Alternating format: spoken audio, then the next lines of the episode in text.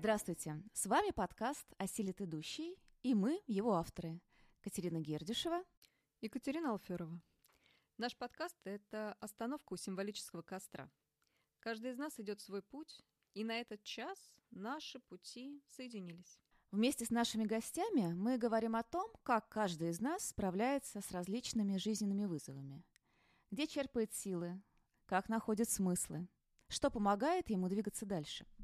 И на время нашего подкаста мы предлагаем вам сделать паузу, взглянуть на свой путь и свериться с собой. Дорогие друзья, сегодня у нас собеседница Дарья Кутузова, и я думаю, что те, кто будут а, слушать этот подкаст из, а, из письма, который я рассылаю через Сабсток, я думаю, что подавляющее большинство Дарьи Кутузова знают, и знают ее в основном по письменным практикам. А я сама с Дарьей знакома тоже через письменные практики была изначально, это произошло довольно давно, а потом, спустя какое-то время, и у Дарьи открылась новая тема, и она также стала для меня актуальна. Этой темой была психонейроэндокринная иммунология.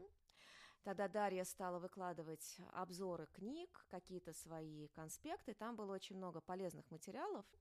А я в большей степени даже, наверное, чем раньше, ощущаю, что мы с Дарьей в каком-то смысле коллеги, потому что я с прошлого года а, работаю больше с хронической болью, и я делаю это в биопсихосоциальном подходе, который рассматривает различные аспекты взаимодействия иммунной системы, нервной системы и движения в том числе, и того, как возникают у нас а, болевые синдромы хронического характера. И, Дарья, мы обычно в начале разговора задаем нашим гостям участникам а, нашего круга один тот же вопрос. А кто вы сейчас? Кем вы себя сейчас чувствуете? Как вы сами себя определяете? Где, а кто вы и где вы? На каком сейчас этапе пути? Это скорее собирание какого-то ресурса или собирание урожая или какое-то празднование того, что а, было в прошлом. Кто вы сейчас и где? Спасибо, это замечательный вопрос очень развернутый. Э, у меня на самом деле достаточно простой ответ на него. Э, я заканчиваю обучение в программе по специальности коучинг оздоровления с опорой на функциональную медицину. Мне остался месяц, я уже сдала квалификационные экзамены и готовлюсь приступать к работе. У меня это образование это как такой краеугольный камень, завершающий камень свода, да, в который собирается все, чем я занималась раньше и продолжаю заниматься – я по образованию психолог. Диссертация у меня была по выгоранию психологов школьных. Потом стал заниматься нарративной терапией, приносить ее по возможности, делать ее доступной э, в России, не только для семейных терапевтов. А потом стал заниматься письменными практиками как способом самопомощи, как способом самокоучинга, самоисследования. И действительно вышла к пониманию, что те люди, с которыми я больше всего хочу работать, это люди, живущие с хроническими заболеваниями. И моего образования психолога, очевидно, недостаточно. А, мне не хватает знаний в области интегративной физиологии. И я сначала это стала собирать самостоятельно в режиме то, что называется self-directed learning, да, самонаправленное учение. А, проходила разный курс повышения квалификации, и в итоге решила, что так, надо проверить тот ли я собрала пазл вообще, что я упустила. И в прошлом году, в конце февраля, я решила пойти учиться э, в Академию коучинга при Институте функциональной медицины в США. То есть получается, что когда вы уже полностью покинете свою теперь такую альма-матер и получите сертификат, начнете работать, вы будете коуч. Такое слово на самом деле вроде бы почти всем сейчас знакомы, а с другой стороны, что внутри него содержится, не всегда понятно. Вот вы, например, что будете делать конкретно после того, как завершите свое обучение, учитывая, что у вас такой ну, большой пазл, в том числе прожитый вами лично, самостоятельно? Обычно, когда человек, ну, то есть у нас есть, извините за сумбур, а, два варианта. Да? У нас есть либо человек, который уже имеет какой-то диагноз или несколько диагнозов, и получает какие-то предписания от врача, типа, так, вам надо похудеть на 20 килограммов, вот тогда мы с вами будем иметь дело. Да, или что-то в этом роде. Или у нас есть человек, а, у которого диагноза нет, а симптомы есть. А, причем в анализах может быть все вообще прекрасно. Врачи говорят, мы ничего с вами делать не будем, у вас прекрасные анализы. А то, что человек себя чувствует отвратительно, ну, что делать? Может быть, это депрессия, может быть, это симуляция. Кто же его знает, что там такое? Вот. Или говорят, ну, вот что-то тут не так, но что конкретно не так сказать сложно, приходите, когда вам станет хуже. А человек говорит, я не хочу ждать, пока мне станет хуже. Я уже хочу сейчас начать делать что-то, чтобы мне становилось лучше. И вот это такая ничья земля. Коуч оздоровления как раз может помочь разобраться, какие можно поменять факторы образа жизни и как именно это сделать, а чтобы чувствовать себя лучше, чтобы развернуться в сторону укрепления здоровья. То есть, когда человек приходит, а, мы с ним пытаемся разобраться, где, то есть, куда он хочет двигаться, какие у него есть для этого ресурсы, каких у него нет для этого ресурсов, хорошо бы, чтобы были, и какие шаги можно предпринимать, чтобы что-то начало сдвигаться в лучшую сторону, чтобы появился опыт, что изменения возможны. Угу. Дарья, у меня такой вопрос. Вы когда начали рассказывать вот эту прям картинку, она очень у меня образно возникла перед глазами, когда действительно я, в общем, сама была в такой ситуации, и с детьми, у меня трое детей. У меня девочка старшая э, упала очень сильно, и через некоторое время у нее возникала дикая головная боль при малейшем перегреве. И мы ее, собственно говоря, обследовали, и я разговаривала с очень хорошим неврологом, который закончил нашу консультацию вопросом, ну, скажите, а насколько это влияет на качество вашей жизни? Девочке было 5 лет, и я поняла, что мне предлагают просто смириться с этим, ну, или как-то выстроить свою жизнь так, чтобы ну, она учитывала эту ее способность. Больше мне ничего предложить не могут. И как результат э, я нашла вертеброневролога, который руками эту проблему решил.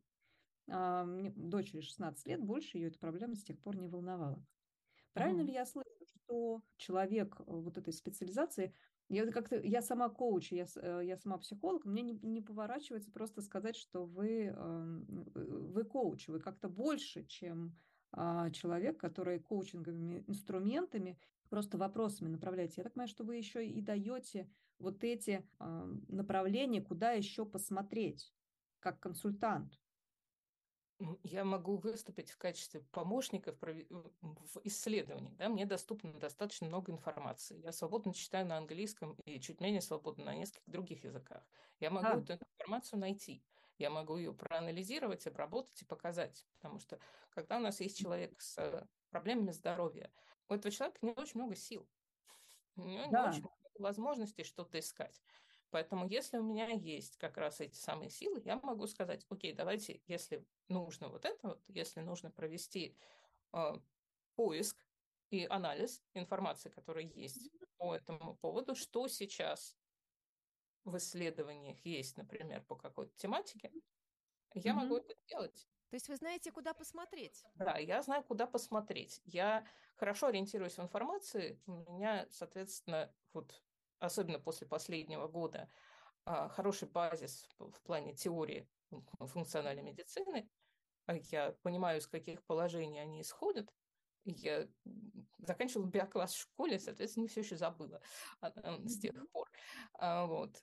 Поэтому биологические, медицинские статьи могу читать спокойно. Нам все время говорят на учебе, да, что границы компетентности коуча оздоровления состоят в том, что он не ставит диагноз и не предписывает.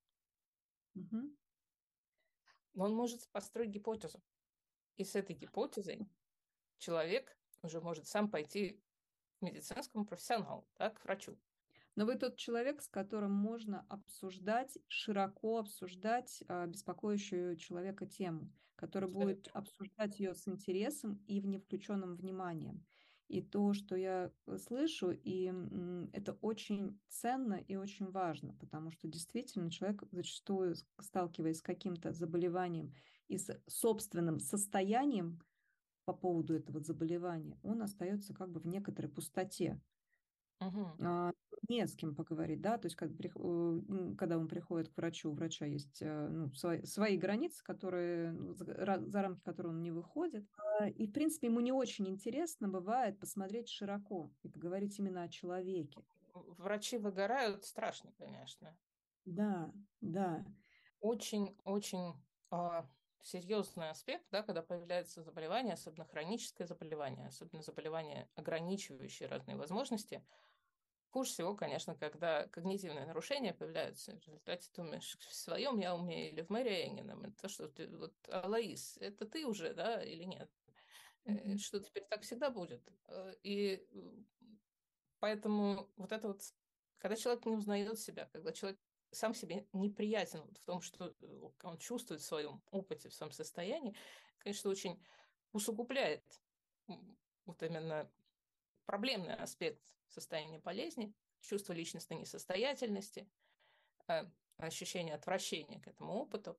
И от этого, да, от вот этого постоянного стресса, от концентрации на то, что, том, что называется негативные эмоциональные аттракторы, зрение сужается, человек перестает видеть возможности, и получается такая негативная спираль в сторону ухудшения состояния. Вот этому очень хочется противостоять, вот, поэтому мне было очень приятно обнаружить, что в нашей учебной программе весь год, э, то есть одним из шести столпов программы, э, являлась позитивная психология Селигмана и всех остальных.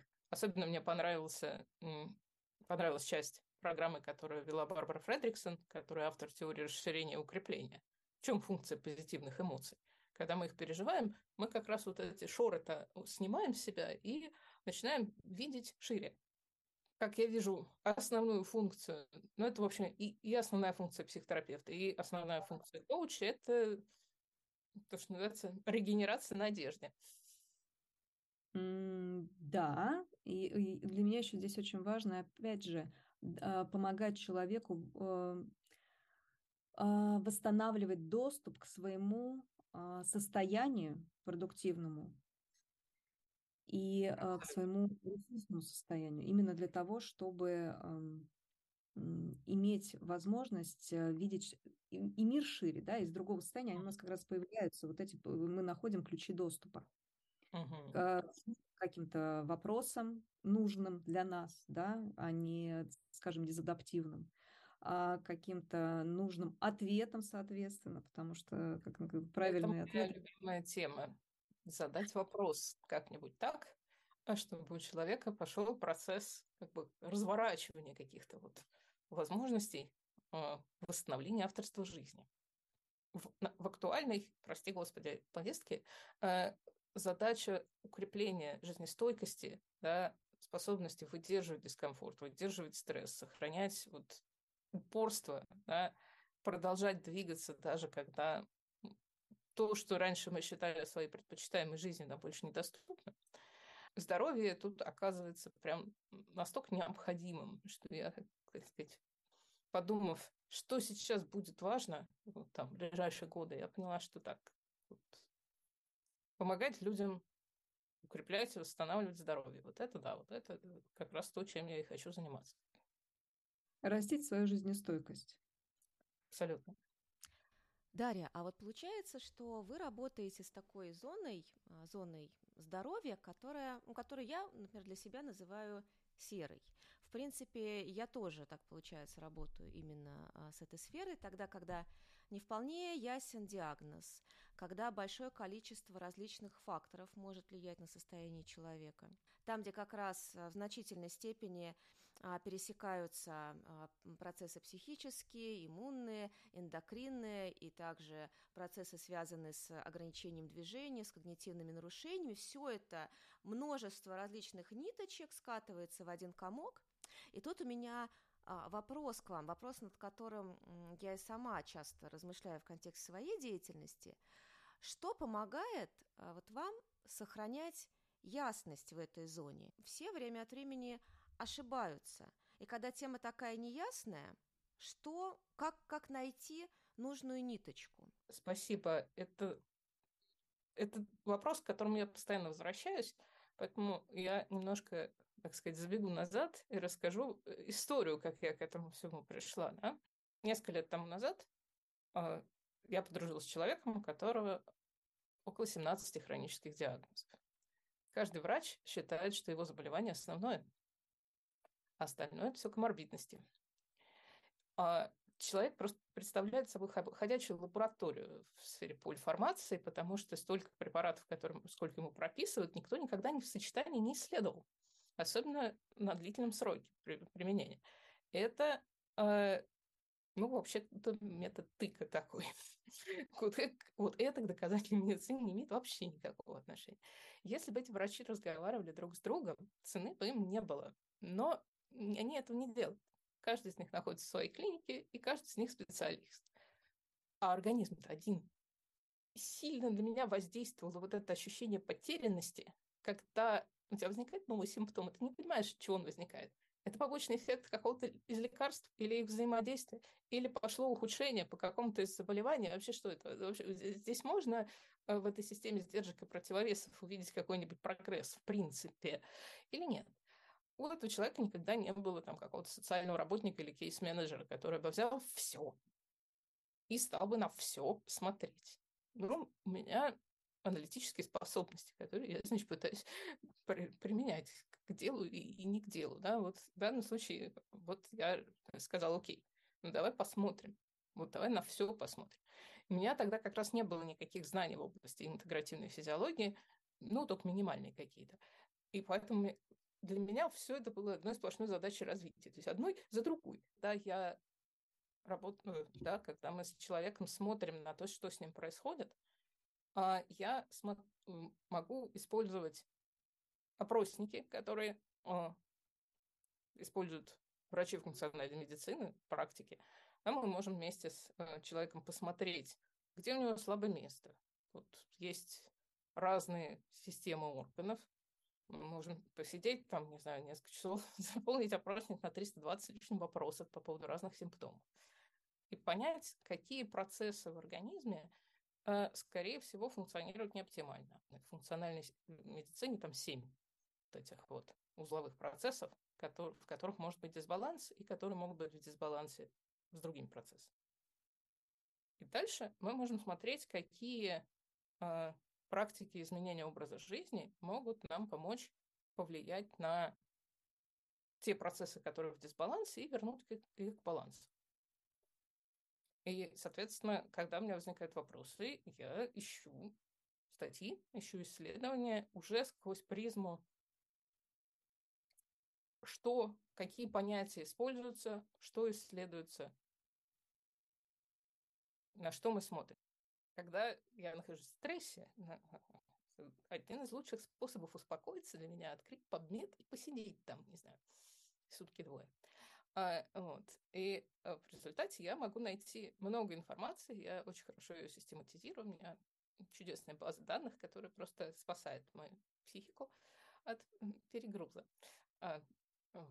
Ну, у кого какие развлечения, я вот информацию коллекционирую и раскладываю по полочкам. Видимо, это и позволило как раз вам такой вот объем знаний собрать, а, что у вас есть вот эта ваша врожденная способность, любовь к информации, любовь к знанию, любовь к анализу, и вот, видимо, собственно, такой естественный, естественный шаг на вашем пути получился.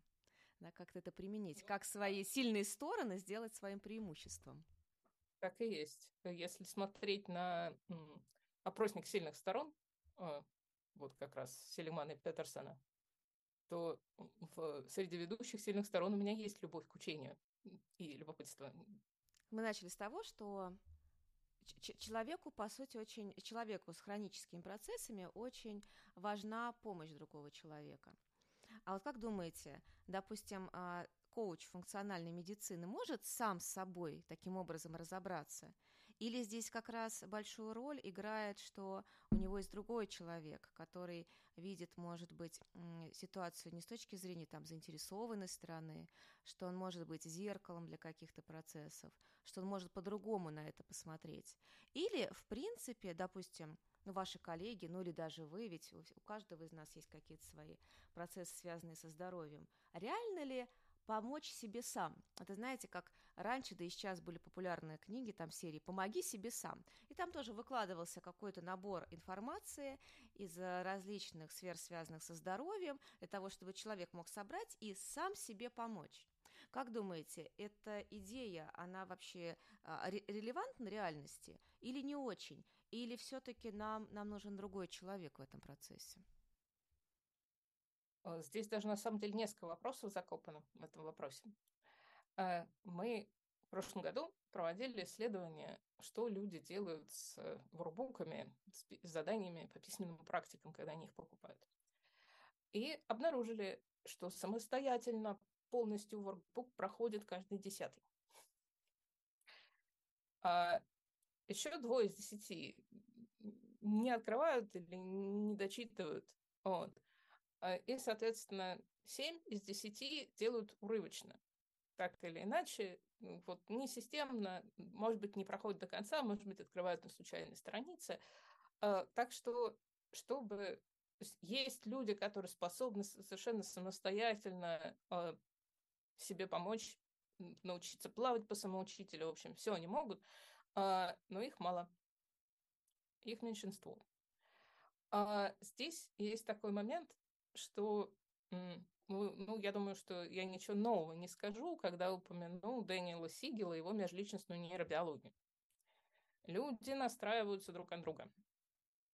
У людей возникает резонанс, вот в коучинге, в психотерапии это рапорт, да, а, и, собственно, когда мы стараемся выйти в модус исцеления, да, из модуса стресса в парасимпатический модус, мы действительно можем, с одной стороны, использовать какие-то практики, дыхательные практики, телесные практики, чтобы запускать в себе этот самый парасимпатический модус, модус исцеления. Но это же мы можем делать в разговоре с другим человеком, который сам находится в своей вот этом вот в окне толерантности к стрессу, не выпадает из окна, а устойчиво в нем находится и разговаривает, присутствует в разговоре так, что другой человек чувствует себя по-другому. Плацебо работало всегда. Для многих людей плацебо работало всегда. И работало оно именно за счет того, что врач помогал пациенту укреплять веру в возможность изменений. Мне кажется, это вот даже истории про вот врачей старой школы, они как раз про это, что поговорил, даже легче стало, да? То есть зачастую шли для того, ну так казалось, что я поговорил, мне стало легче. Мы сейчас видим, что доказательная медицина пошла дальше и нашла для людей умных и пытливых а, доказательства того, что это да, действительно легче стало, и вот это так, ну, вот есть такие-то параметры, которые можно замерить. Один из существенных факторов, поддерживающих нас в состоянии стресса и, в общем, хронического воспаления и так далее и тому подобное, это одиночество социальная изоляция. Книга «Помоги себе сам» эту проблему не решает вообще. Здесь э, для меня такое еще, знаете, парадоксальная такая история, связанная с э, тем, что наши технологии современные позволяют а, иметь а, возможность общаться с огромным количеством людей на огромном расстоянии, быстро передавать информацию, но тем не менее ощущение, субъективное ощущение одиночества, оно растет, да, в целом у людей. И при этом, при этом параллельно растет уровень эмоционального заражения. Вот такой парадокс. То есть человек читает какие-то новости, он читает какую-то информацию, он заражается при этом некоторым таким, он как бы э, входит в резонанс, я так скажу, с некоторым состоянием, ну, таким дисфункциональным, да, тревоги, uh-huh. а, какого-то повышенной, там, не знаю, раздражения, агрессии и так далее. Ну, вот все-все-все. При этом он чувствует себя одиноким, да, при этом вот этого позитивного мало. Ну, вот мы когда с э, Екатериной готовились э, к эфиру, мы писали как раз вопросы, и там был вот этот вопрос по поводу письменных практик как инструмента. Вы предвосхитили немного его и ответили. Да, это инструмент, он может быть действенным. Действенный он не для всех. Оно будет э, работать ну, для очень малого количества а для других нужен вот этот контакт. Это при этом тоже может быть контакт опосредствованный письменным словом. У нас у всех разные возможности, не у всех э, есть возможность участвовать в каких-то очных взаимодействиях, потому что люди находятся в очень разных ситуациях. И тут я считаю, что каждый крох цена. Письменные практики могут быть полезными, даже если ты пишешь, сидя на нарах, пальцем в воздухе или на коленке. Потому что задача выразить переживания и отстраниться от них. И тогда какой-то внутренний процесс продолжит движение вместо того, чтобы э, находиться в стагнации.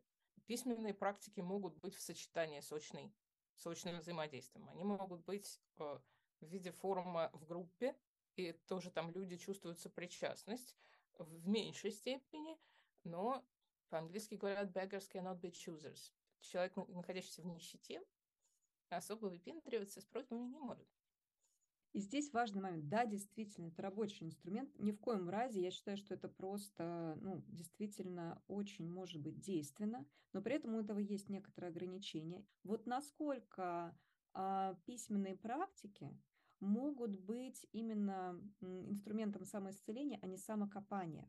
Есть исследования, показывающие, что экспрессивное письмо подходит Джеймса Пеннибекера, резко снижают уровень руминации у человека, выводит его из вот этого, из вот колеи, из постоянного пережевывания и позволяет вот этим внутренним процессам двигаться дальше.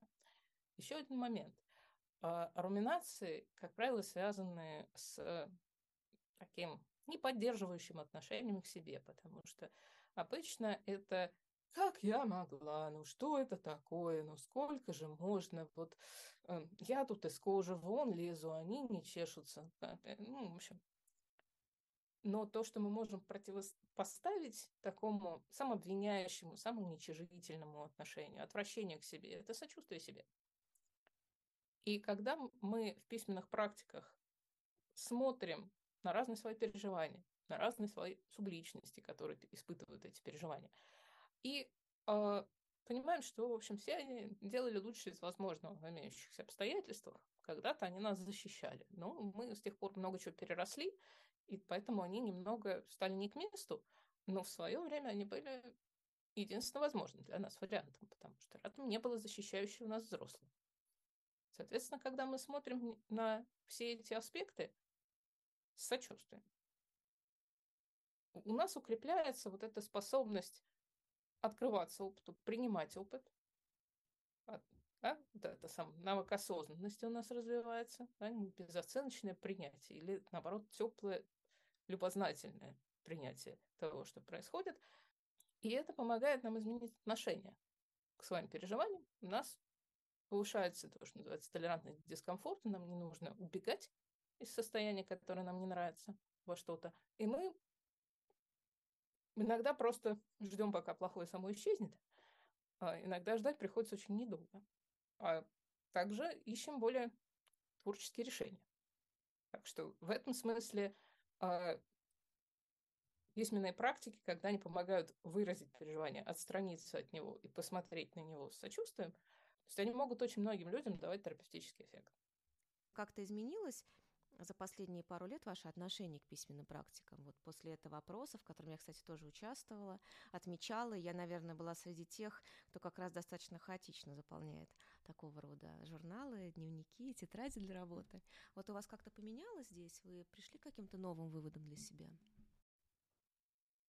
Прежние сообщества, многие, оказались разорванными, потому что многие люди уехали куда-то да, теперь не там живут, к ним невозможно прийти в гости или просто так вот пересечься где-то на общей хорошей территории. А одиночество стало гораздо больше, неопределенности стало гораздо больше. Поэтому помимо вот просто вопросов для самоисследования, я очень хочу вот, в обозримое время больше вести группы. Я считаю, что о, если у кого вообще, если у людей есть возможность собраться вместе, э, хотя бы там троем, пятером, э, и побыть вместе про что-то важное, это поможет. И для этого не нужно быть помогающим практиком. Мы собираемся вместе, потому что мы хотим создавать какую-то хорошую жизнь, какой-то хороший опыт в одиночку мы это можем делать гораздо менее эффективно. Я, знаете, пыталась вспомнить, А, а когда вот я, когда у меня возник интерес, когда я начала, может быть, вести дневник, и я поняла, что мой первый дневник был как раз открытый, когда появилась ЖЖ, и там а, как бы моим первым френдом в ЖЖ тогда была моя тогдашняя лучшая подруга, и как раз это позволяло, с одной стороны, мне а, рефлексировать как-то более внимательно, более тщательно, зная, что в каком-то смысле я через этот пост общаюсь с ней, потом появились какие-то еще друзья, которые меня читали. А как у, а как у вас вот первый возник импульс? Вы всегда сами писали? Почему вот вы выбрали, например, нарративную практику? Как это для вас? Как это, как это случилось? Ну, я, наверное, была очень, я думаю, в школе а, не совсем социально адаптированным ребенком а, вот, и подростком. Э, и меня интересовали не те темы, вопросы, которые интересовали моих одноклассников, пока не перешла в школу, э, так сказать, с гимназическим уклоном. А до этого разговаривать было, в общем, не с кем, не о чем. И Поэтому где-то лет 14 я начала вести дневник. Дома у меня тоже было, в общем, далеко не все хорошо, и много было непонятного, что происходит дома.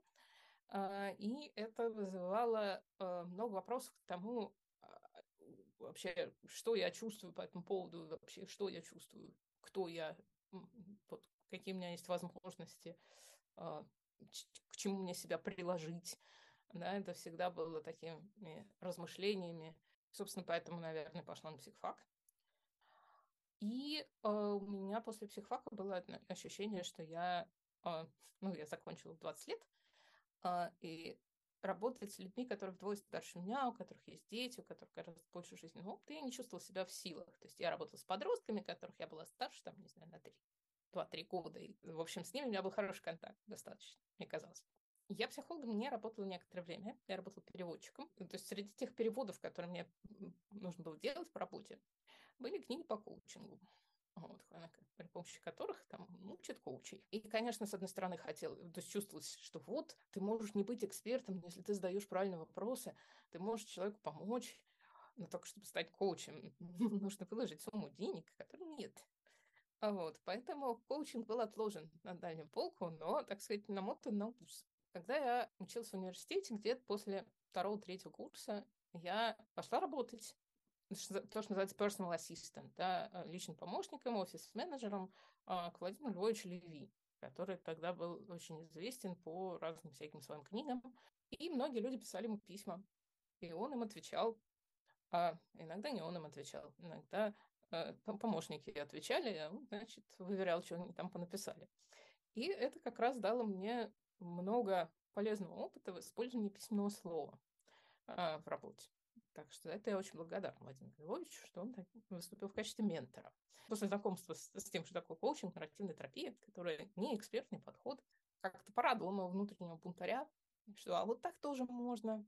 Так вот оно и пришло. Мне хотелось научиться думать таким образом, потому что это чувствовалось как какой-то совсем другой способ мышления о проблемах, э, соответственно, об инициативах, об отношениях.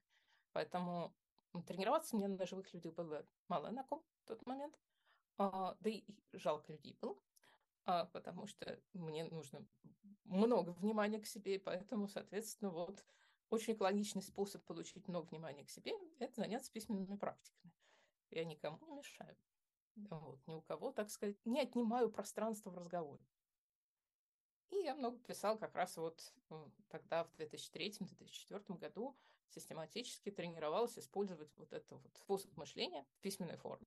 Потом в 2008 году на меня с полки выпала книга Айра Прогофа э, в дневниковой мастерской, и оказалось, что надо же, есть же целый подход, есть же о, целое направление терапии письменным словом, и почему оно есть, я понял, не знаю. На самом деле я до этого уже знала немножко. В 2002 году вышла книга Липоры и Смайта про обобщение, работы с э, методикой Пеннибекера, обобщение исследований. В 2004 году я ее прочитала, поэтому что-то я уже знала к тому времени. Но вот захотелось что-то делать и пробовать именно после книги про. В 2009 году я начала пробовать это делать с другими людьми. В 2008 на самом деле летом были какие-то коллективные проекты, как раз в ЖЖ. А потом, когда у меня родился ребенок, я перестал мочь путешествовать.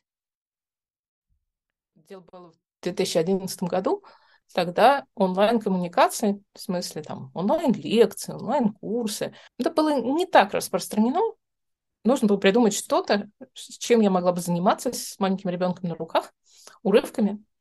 Вот, поэтому я стал заниматься письменными практиками в формате форума, чтобы ни разница во времени, ни, ни э, дурацкий режим дня э, с младенцем на руках э, не мешало. Но сейчас дети меня не беспокоят, когда я разговариваю с людьми потому что они сидят за своими компьютерами.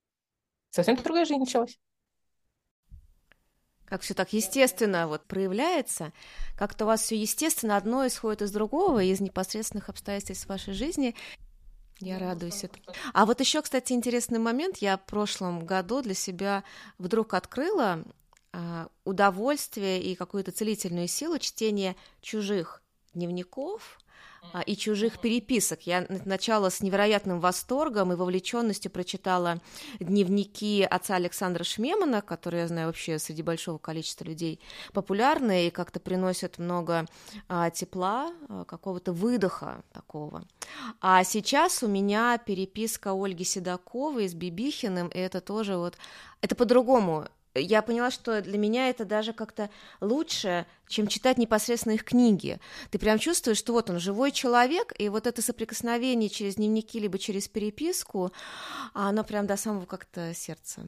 Если вспомнить переписку Разму Роттердамского с Томасом Мором, когда письмо надо было отправлять с концом, еще непонятно, дойдет ли оно. И поэтому сам акт написания письма большим делом, это было искусство. Ну, это был подарок человеку, с которым невозможно быть рядом. Поэтому, когда оно доходит до публикации, мы заглядываем во что-то очень такое... С одной стороны, понятно, что они всегда писали что, так, что понимаешь, что это прочтут, не только адресаты. Но, конечно, когда мы заглядываем в чужую жизнь таким образом, это а, совершенно особенное переживание. Дарья, у меня такой вопрос вот по поводу вашей группы, э, ваш проект а, «Магнолия». Да, мы сейчас действительно все это, мне кажется, как вообще, как человечество, проживаем не самый простой этап. Очень много всего происходит, что забирает наши силы. А с, точки, а с другой стороны, привычка планировать больше, чем мы можем в своей жизни, она остается с нами, да и хотелось бы. А, в этой жизни, эту жизнь проживать как-то наиболее полно. Плюс а, сама по себе тревога, как будто бы, которая есть в обществе, фоновая тревога, она как будто бы требует и требует от нас каких-то действий, чтобы совладать с ней. Что приводит, опять же, к истощению этих наших сил.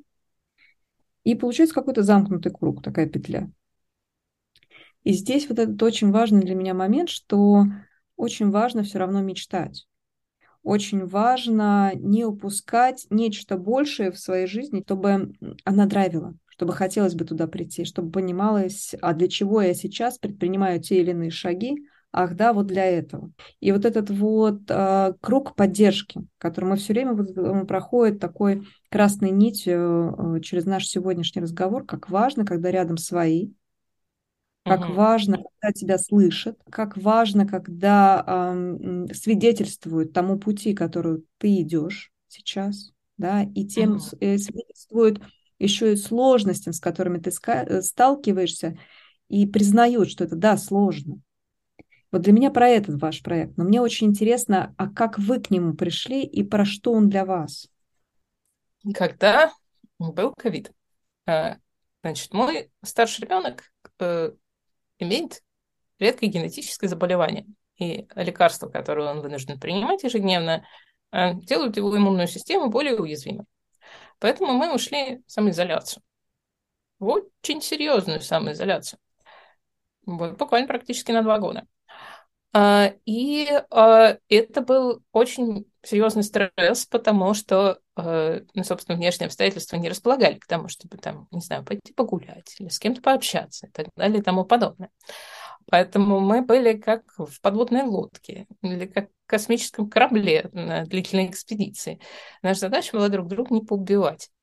Э, вот, поэтому очень много сил, в принципе, уходило на модуляцию, так сказать, всех взаимодействий дома, на то, чтобы всем было хорошо, ну, так как, ну, я же мать в одно слово. Вот. Э, Все это, это моя ответственность, это моя эмоциональная работа. И, э, но я очень не люблю, когда меня иммобилизуют. Я начинаю бегать по стенам. В общем, это тоже как-то приходится модулировать. Поэтому у меня не было возможности тоже для длительного планирования. Это было тоже для меня серьезным источником стресса. У меня было ощущение, что я почти ничего не могу. Я не люблю это ощущение. Плюс э, к тому времени э, я уже несколько лет жила э, с синдромом хронической усталости, который у меня возник после вируса Эпштейна-Барр. Я его пережила в тяжелой форме с госпитализацией, и потом несколько лет ходила, держась за стенку. И, э, как бы сказать, где-то к четырем часам дня я заканчивалась, а список дел как-то еще нет. Вот. И поэтому я очень хорошо научилась отслеживать свое состояние и что можно в этом состоянии делать, потому что, э, скажем так, способность вообще что-то делать э, стала сверхценностью. А, ну и к тому же, кто, если не я в этом доме, да? И вот к февралю 21 года я устала. И я понимаю, что я не могу нормально работать, но я хочу какую-то пользу все приносить. На что, я спрашиваю себя, могу я быть способной? Я могу генерировать один вопрос в день. Вот, поэтому э, я сказала, ну, то есть Валь Габшу у себя э, в Фейсбуке э, спросила, э, вот если бы мы могли э, какой-то свой баг, да, э, выставить в качестве фичи и сказать, а у меня вот, вот такая фича есть. Я говорю, да, я вот могу годами лежать в сторону мечты и ничего не делать. И как-то в ответ на эту мою фразу а, в комментах у Вали выстроился, просто выстроилась очередь и сказали, о, э, мы тоже, мы тоже. Я говорю, я чувствую, нам нужно сообщество. Мы собрали, мы тут же сделали сообщество. Я немножко поварила о, мозгами, что можно сделать, чтобы туда принести э, нарративную терапию, письменной практики. Вот. Э, какой-то такой вот настрой на хорошее отношение к себе, мы делали там периодически какие-то упражнения, но в целом это было... А, иногда интервьюировали друг друга по поводу мечты, давали свидетельские отклики, а, но постепенно оно стало а, существовать именно в режиме какой-то один вопрос в день для самоисследования и возможность просто, так сказать, поделиться, если попросить поддержки, если она нужна, и дать, если есть на это ресурс. И вот в таком виде мы просуществовали а, до апреля, наверное, прошлого года. А, периодически мы собирали букет вопросов, так сказать, я задавала вопрос, а, на какие вопросы вам сейчас важнее всего было бы найти ответы да, на ближайшее время. И дальше мы собирали коллективные ответы на эти вопросы. Так что а, вот сила сообщества была очень полезна, мне кажется. И это было ну, так, так, моим волонтерским проектом, который давал ощущение осмысленности. Дарья, я, знаете, я внутренне рукоплещу. Как в, это ваш какой-то удивительный талант, какие-то компенсаторные стратегии свои э, и ограничения масштабировать в дело с большой буквы. Вы столкнулись с тем, что у вас совершенно не было сил физических и так далее, кто-то лежал бы, продолжал бы лежать, либо ну, как-то себя нормализовывать, но из этого родилось еще что-то, да, то есть у вас все время выходит вот это вот через э, очень сложный этап, это выходит э, на другой уровень э, для многих. Созидательный, да, на другой созидательный уровень, не только для вас, но для многих. Вот как так? Как вам кажется? Это... Фабрику производства кондитерских изделий из того, что есть. Какое ваше самое важное качество, как вам кажется, вот вам в помощь в этом? Или какая-то, не знаю, фича, которая вам позволяет раз за разом это воспроизводить? Наверное, это то, что я занимаю позицию следователя да, в ситуации. А я немножко отстраняюсь и пытаюсь понять, ну да, действительно, что мы из этого можем сделать, да, что мы из этого можем вынести. Ну и чувство юмора, конечно, о, да, я с вами согласна. Чувство юмора – это большое подспорье, уметь э, да, его включать совершенно в разных ситуациях жизни. Да. Иногда тут важнее уметь его отключать в всех ситуациях, где оно не нужно. Вот, скорее, а не включать, когда оно нужно. Чтобы ага. включено, оно, оно всегда есть. Задача со звездочкой. Да. А, я вот думаю вот о чем, что когда а, мы собрались тогда вот этой всей толпой, нас сначала было 300 человек, потом стало 1700 человек в группе лежащих в сторону мечты, мы как раз занимались тем, что поддерживали контакт со своими ценностями. Да, у нас распалась возможность планировать и ставить цели, и мы э, старались, ну, это такой, знаете, в каком-то смысле путь воды, да, двигаемся туда, куда есть проход, есть проток, вот есть, э, как это сказать, убираем препятствия, чтобы движение могло все-таки куда-то происходить. Но это ну, да, противоположно у нас, там, не знаю, путь камня, да, когда мы строим лестницу и вот упорно по ней поднимаемся ступень за ступенью. Это совсем другой подход.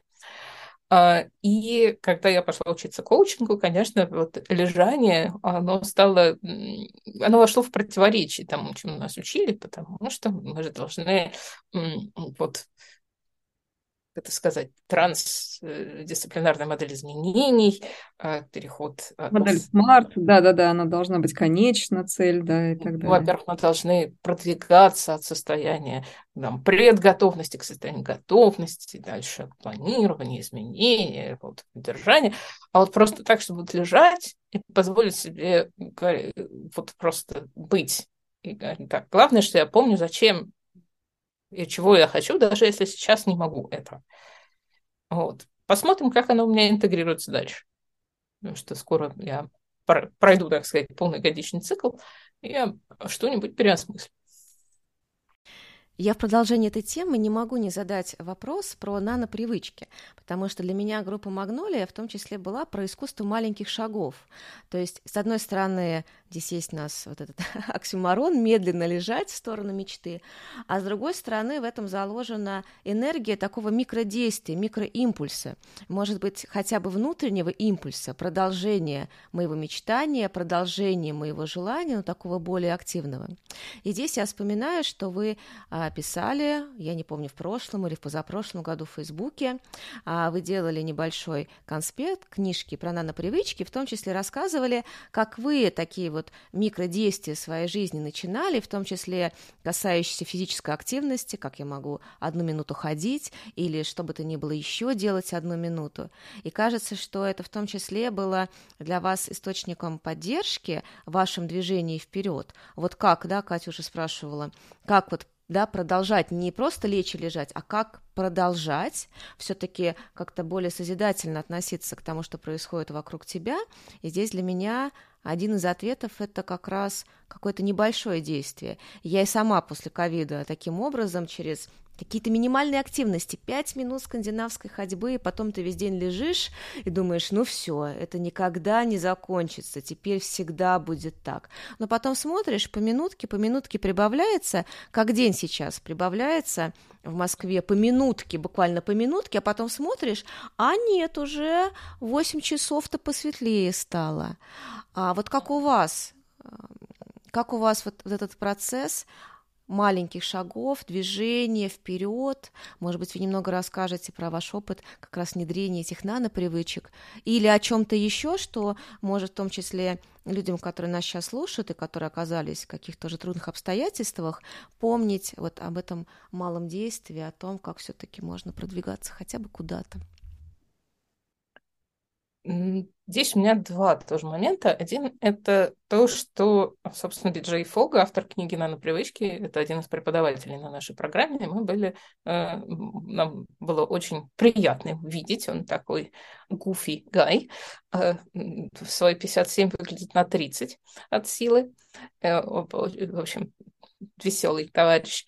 И, собственно, вот надо привычки в том виде, в каком он их продвигает, они появились в моей жизни в прошлом году уже в ходе обучения коучингу, и, собственно, отчасти вошли в конфликт с медленным лежанием, а, потому что, ну, можно же шевелиться. Вот. Я ухитрилась э, в конце января прошлого года сломать ногу, не всю, правда, а, а потом в апреле заболеть ковидом а, с кардиологическими там последствиями, э, поэтому вот нанопривычки мне здесь оказались исключительно полезны, потому что я не могла примерно ничего, потому что пульс в покое у меня был 120. Вот. При попытках шевелиться, он там было ощущение, что сейчас сердце у меня выскочит из ушей. Вот. Я его обратно не положу. А, поэтому а, идея действительно делать чуть-чуть, вот буквально. Книга Биджей Фога переведена на русский язык, это прекрасно. А, у него идея такая, что в привычках главное – это систематичность, это регулярность, это возможность их привязать к тому, что у нас в жизни уже происходит, вот. И э, празднование не в смысле, вот обычное слово вознаграждение, да, привычка состоит из стимула, действия и вознаграждения. Слово вознаграждение обычно э, воспринимается нами как, не знаю, дать собаке кусок, вот, э, когда мы ее дрессируем, или себе там что-нибудь купить, или что-то еще такое сделать с собой. А у Биджей Фога празднованию, то есть к вознаграждению отношение другое. Он говорит, нет, нам нужно в себе создать переживание, вау, круто, вот же молодец я. Ну». И он поэтому предлагает такой мысленный эксперимент. Вот представьте, что вы сидите, а у вас э, в руке мятая бумажка, и вы хотите ее швырнуть в урну для мусора, потому что вам лень вставать и найти. А урна находится в углу, не рядом. И вот вы так вот сосредотачиваете и запуливаете эту бумажку и смотрите, как она летит, и точно падает в урну. И вот что вы делаете в этот момент? Если вас никто не видит, да, вы делаете какое-то вы делаете какой-то жест, вы делаете, вот, вы говорите, или вот какой-то звук, какой-то вот, вот этот момент дурацкого совершенно, да, микротриумфа, когда вас никто не видит, вы себе позволяете. И вот это и есть то, то состояние, которое нужно в себе вызывать, когда мы делаем маленькое действие. То есть его основная идея привязать да, к тому, что мы и так уже делаем. Может быть, мы сто пятьсот раз в день ставим чайник и наливаем себе чай. Вот пока мы ставим чайник, раздается, значит, включается в нем лампочка, да, если это электрический чайник, и через пару секунд раздается звук. А там начинает что-то бурлить. И вот этот вот щелчок кнопки, зажигающаяся лампочка, включающий, э, появляющийся звук может стать запускающим сигналом для какого-то простого действия. Помыть одну тарелку, а один раз отжаться от края стола, что-нибудь еще сделать. И потом сказать себе, вот же молодец я, так или иначе. Опять же, чем больше мы пьем воды, чем ча- чаще мы ходим в туалет. Поэтому к этому, к этой последовательности действий тоже можно что-нибудь привязать. И вот когда у меня были, было восстановление после ковида, я как раз физическую нагрузку привязывала к э, разным вот таким вот повторяющимся действиям. А потом я поняла, то есть когда мне нужно было там, не знаю, разобрать большое количество хлама, который дети мои э, создали в процессе своих творческих проектов, э, мне тоже было страшно на него смотреть сначала. А потом я подумала так. Всякий раз, когда я отрываю попу от поверхности и встаю со стула ли или с дивана, или я буду брать один предмет и определять его дальнейшую судьбу. Вы не поверите, как быстро все оказалось разобранное. Потому что ну, вот, а, вот этот момент вставания, он обычно проходит мимо сознания вообще, но мы делаем это очень часто. И вот такими вот микрошаги, ну, это, это очень низкий порог входа в действие. Там Главное поставить себе такую задачу, чтобы там не было вообще никаких препятствий. Было смешно просто. То есть э, биджей э, после того, как он ходит в туалет и моет руки, а у него, видимо, у них большая, красивая ванная комната, где, видимо, стоят цветы, и на полу достаточно места, чтобы там отжаться можно было. И вот он там отжимается два раза. Поэтому чем больше воды он пьет, чем больше он отжимается. У него на сайте есть э, такой генератор рецептов привычек, там, всякий раз, когда я, там, не знаю, закрываю дверь, выходя домой, я буду, там, не знаю, вешать ключи на гвоздик, вот, чтобы не терять их потом из головы. Вот. Но это, это вот один момент. Он говорит, что любые изменения – это комплекс привычек. Любая привычка может быть либо сведена к минимуму, либо э, запущена с первого шага. То есть Например, а, у него в книге есть история про женщину, которой нужно было научиться самой себе готовить, потому что ей нужно было вот специальный себе рацион поддерживать, иначе ее биполярное расстройство всех расстраивало, не только ее. Она пошла в привычку готовить завтрак с первого шага. Когда я утром захожу на кухню, я буду включать газовую плиту. Все. Можно выключить потом. Дело уже сделано. Но потом мученица включила газовую плиту. Может, я на нее это, кастрюлю, что ли, поставлю. Вот. В общем, одно за другим. Вот. Потихоньку все стало как бы раскручиваться, как, или накручиваться, как снежный ком. Но без усилия, как бы само. Это прекрасно. А до того, как я была знакома с до, кого, до того, как я познакомилась с нанопривычками Биджей Фога, кстати, я думаю, что большая часть ваших слушателей скажет, ну это же атомные привычки, Джеймс Клир про них писал. Вот он учился у Биджей Фога, давайте сразу отметим. Вот вы сейчас рассказывали, и я, знаете, я уже придумала, как, что я могу изменить, какую привычку я могу внедрить, и это нужно просто перемещением одного предмета из комнаты на кухню. Я думаю, как это просто, я так сразу обрадовалась. А еще я, знаете, вспомнила, что э, в терапии переработки боли там есть практика такая, называется «Внимание к приятному». И я ее модифицировала значительно. И используя идею Алана Гордона, что э, нужно, в общем, проявлять как-то чувство юмора, ну, в общем, как-то делать все чуть более смешным в работе, э, мои просто клиенты часто над этим смеются, как я про это говорю. Я говорю, вот вы Начните практику с того, что сделаете себе хорошо. Укройтесь так уютненько, выпейте горячего чайку, удобно устройтесь. И вот когда вы сделали себе хорошо, вот вы так сели и заметьте, что хорошо-то как. И вот вы позамечаете какое-то время, как вам хорошо, приятно, тепло, сыто. И потом Подумайте об этом. А как это хорошо, что вот я сейчас сделал себе хорошо и заметил. Хорошо-то это как. И вот я даже сейчас, знаете, подумала, что вот мы с Катей организовали, ну вот э, я главным образом организовала, мы с Катей поговорили с вами, Дарья, думаю, хорошо, и чувствую, у меня после нашего разговора такие прям чувства приятные рождаются, я думаю, хорошо прям. И, в общем, чувствую вот эту внутри себя обратную связь. Я, конечно, не делаю так, эх, вау, но я чувствую, что хорошо-то как вообще? У каждого здесь свой да, способ, вовсе не обязательно там делать какие-то совершенно конкретные жесты или говорить какие-то да. совершенно конкретные слова, но это потому что празднование может быть совершенно незаметным со стороны, что да. Э, отдельно большая, большая его плюс. А вы как завершаете сегодняшний разговор? С чем завершаете, скажем так?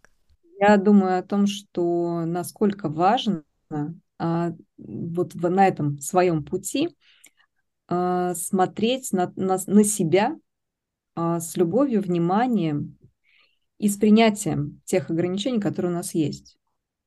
Но для того, чтобы как раз видеть те возможности, которые, как ни странно, нам эти ограничения дают. Вполне возможно, это становится нашими сильной стороной может стать. Либо мы можем таким образом, да, ну, понимая там свои какие-то ограничения, и проходя свой путь, становиться тем а, маяком, или не знаю, там той звездочкой или тем каким-то а, сопутником, да, для других людей, которые проходят тоже свои пути, тоже с какими-то ограничениями, но все вместе мы усиливаем наши сильные стороны мы делаем возможным да, лежать э, в сторону наших мечт, э, чуть больше шевелясь, я бы так сказала. Когда по отдельности, наверное, э, может быть, нам не хватило бы каких-то сил. Я думаю об этом. Я думаю о том, что действительно в состоянии стресса, мы живем сейчас в состоянии стресса, блокируется творчество. Да, появляется туннельное мышление. Мы не видим других каких-то путей и возможностей для себя в настоящем. Но за счет вот этого общения, за счет общения с другими людьми, за счет общения с нашими, может быть, э, с теми людьми, которых уже нет, но которые живы с нами в виде своих дневников, мы расширяем свои границы, границы нашего восприятия в моменте. И мы можем черпать это вдохновение – боже мой, из огромного количества вещей обыденных, Мой сын недавно а, закончил читать Джека Лондона а, «Морского волка». О, И для него это произведение стало просто переворотным. И те из наших слушателей, которые хотели бы почитать как что-то из классики, может быть, где-то э, получить вот это вдохновение и уверенность в том, что они точно справятся. Если вот герои этого романа справлялись, ну уж точно я справлюсь. Если они находили силы, то и я найду. Это тоже может быть э, таким ключом.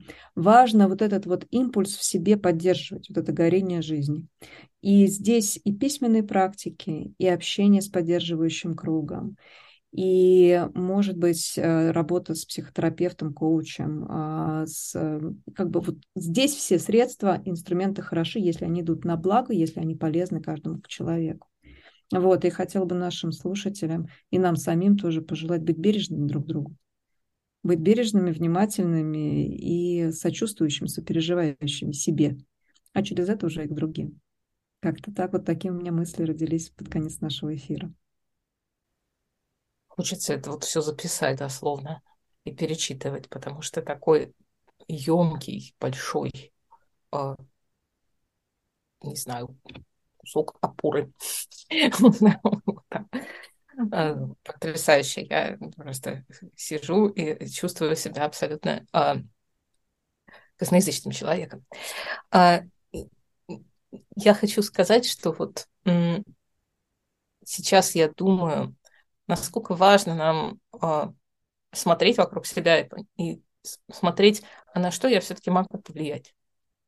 Несмотря на то, что на многое я повлиять не могу, на что-то я повлиять все-таки могу. Даже если это буквально один квадратный сантиметр.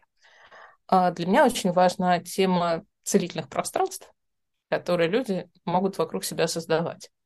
Потому что да, вот, люди, живущие с хроническими заболеваниями, они часто бывают очень сильно ограничены в своих перемещениях, и они живут в постели, э, они живут в комнате. И это их пространство, оно должно быть целительным. Ну, соответственно, все остальные мы чем хуже. У меня это вот идея, что наш дом должен быть, или то место, где мы сейчас живем, по возможности должно само представлять для нас пространство восстановления. И э, это то, во что полезно вкладывать силы, даже если их очень мало, даже если мы можем только вот, не знаю, один квадратный сантиметр, один предмет брать или э, подумать о, о чем-то одном хорошем. Каждая кроха тут цена. И дар, сохранять надежду в сложных обстоятельствах – это отдельная работа. на нее требуются силы. Но эта работа может быть одной из, так сказать, центральных, несущих. Вот. Так что я хочу спросить у слушателей, так подвесить для них вопрос, что помогало вам раньше в сложных обстоятельствах сохранять контакт с надеждой? Что из этого продолжает быть актуальным? Может быть, с тех пор что-то новое появилось? Есть ли у людей, которые рядом с вами, что-то иное, что помогает им сохранять контакт с надеждой, что поддерживает и вас тоже?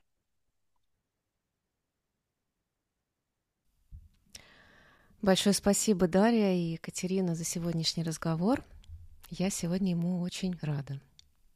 И я рада, что у нас так, ну, достаточно спонтанно же в итоге получилась эта встреча. Вот Дарья предложила, и мы согласились. А, очень рада тому, что сегодня у нас разговор состоялся. Спасибо большое. Спасибо большое. Очень хочу прочитать Катин блог. Некоторое время назад я купила ее курс, но это среди всего того, что мне необходимо освоить. Это приоритетах, но, слово, знаете, до 18 века слово приоритеты не имело в английском языке множественного числа. Mm. Это красиво. Очень интересно, да, очень красиво. А сейчас мы немного теряемся. Это правда. Но я не оставляю надежды. Мы как вот Алиса в зазеркалье. Бежим, чтобы оставаться на месте, в том числе пытаясь поспеть за уровнем современных знаний и каких-то задач, которые нам нужно решать, качеств нам нужно, которые приобрести. И очень хорошо, когда кто-то решает выбрать специализацию, выбрать нишу и становится глубоким специалистом в определенной теме. Потому что тогда можно приходить и учиться. Вот. Да. И на что, что я обязательно когда-нибудь сделаю.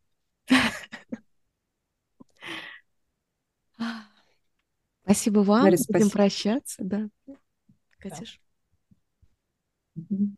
Спасибо большое. А, у меня этот разговор был целительным, очень важным. Вот. Спасибо.